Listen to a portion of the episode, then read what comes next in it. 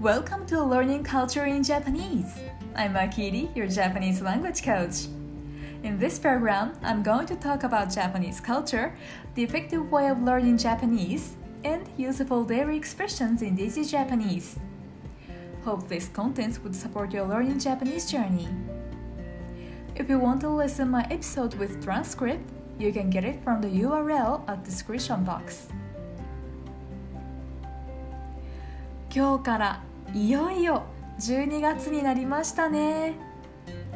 2021年も残り1ヶ月です。1年を締めくくる月として皆さんはどんな風に12月を過ごしたいですか？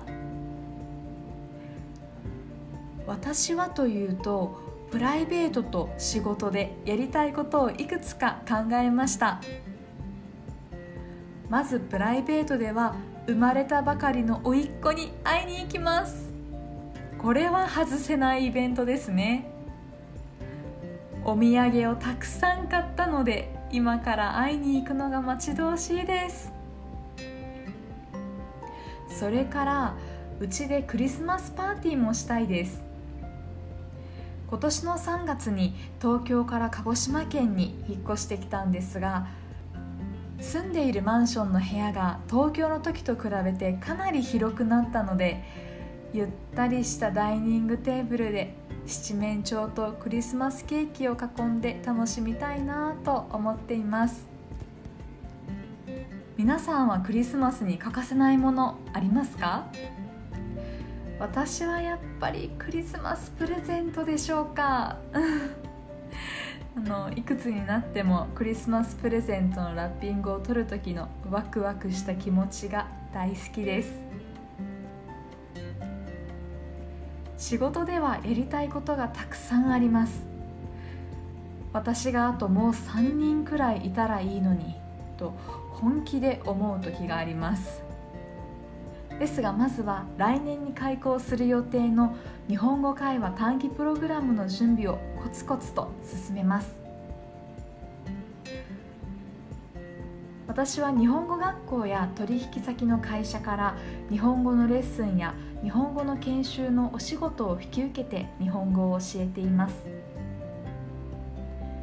そして来年からは私が自分で考えた日本語会話のコースも提供できたらいいなと準備を進めてきました。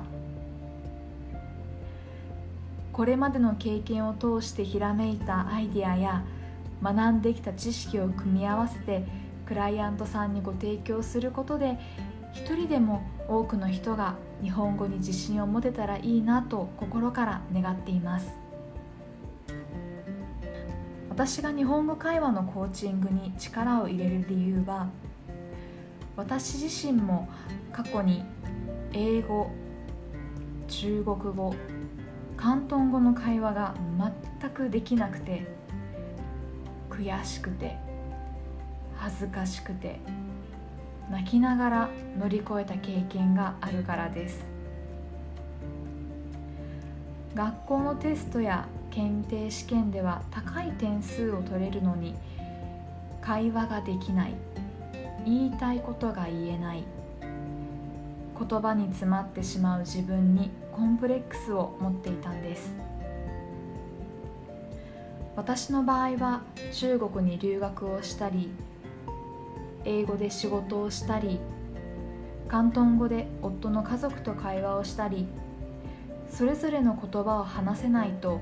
話したい人とコミュニケーションを取ることができない状況でした。学校や仕事で忙しくても限られた時間の中で効率よく会話のスキルを伸ばせたのは大学の教授やプロの方から正しいアドバイスをもらえたからだと感じています。外国語は長い時間をかければ自分一人でも勉強して話せるようになります。ですが私は苦しかった時期に私のことを励まして応援してくれた先生やコーチのようになりたい。私と同じように言いたいことが言えなくて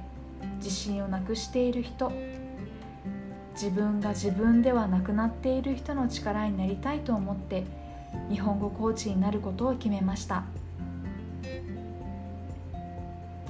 はい、えー、すみません。私の話がとても長くなってしまいましたね。今お話しした思いがあるので今月もたくさん働いて一緒に日本語を勉強してくれている人と笑顔になれるように頑張ります。皆さんも2021年最後の1ヶ月を満足して終えられるように何か目標を決めてみてくださいね。今日も最後まで聞いてくださりありがとうございました。次回のエピソードもお楽しみに。